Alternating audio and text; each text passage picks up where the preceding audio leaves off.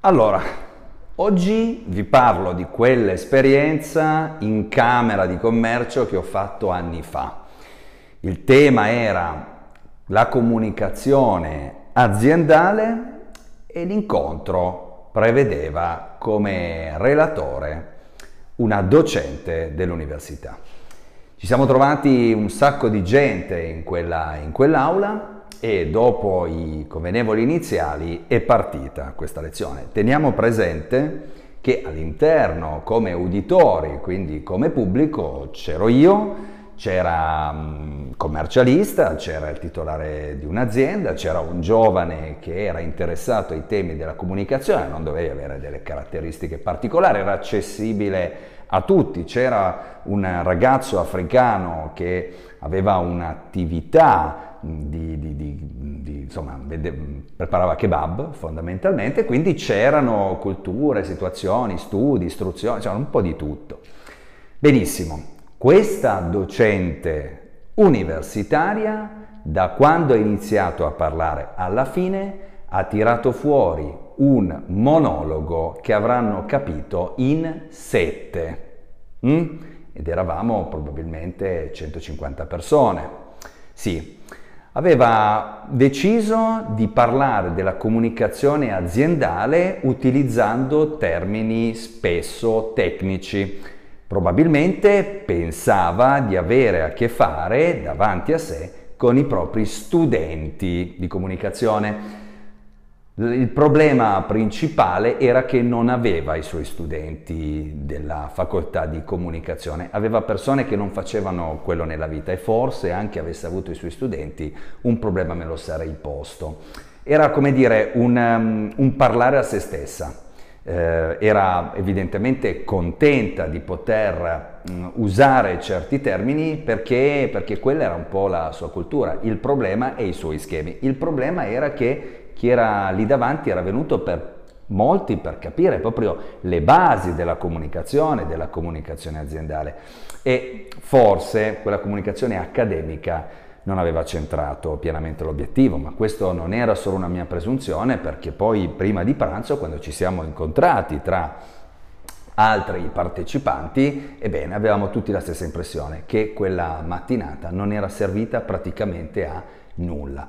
Ecco, questo è, è fondamentale per, per dirci eh, due cose. Uno, mh, mm, che questo è un must, non esistono a mio parere docenti di comunicazione, ma esistono facilitatori, quindi la comunicazione è l'unica materia che non ha docenti, ha solo persone che offrono spunti e nel, nel, mentre offrono i propri spunti ne ricevono degli altri, perché la comunicazione anche quando in aula è uno scambio.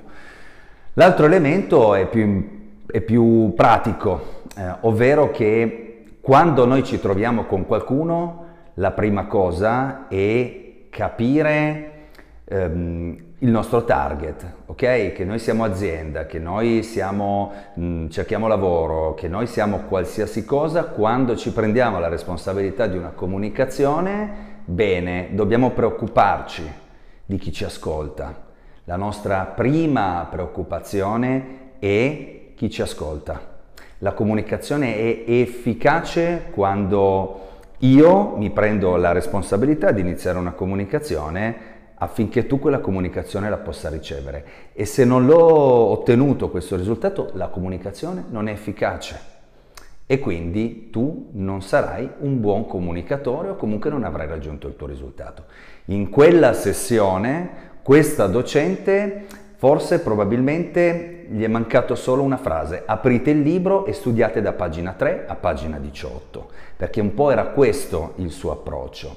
In realtà non aveva forse compreso che il target era cambiato, si era passati dalle aule dell'università a un'aula di persone comuni, non accomunate dalla volontà di studiare comunicazione all'università, ma dall'idea di portare quel tipo di materia, quel tipo di competenza all'interno della propria vita professionale, indipendentemente da quello che eh, fosse l'azienda o l'aspirazione della persona.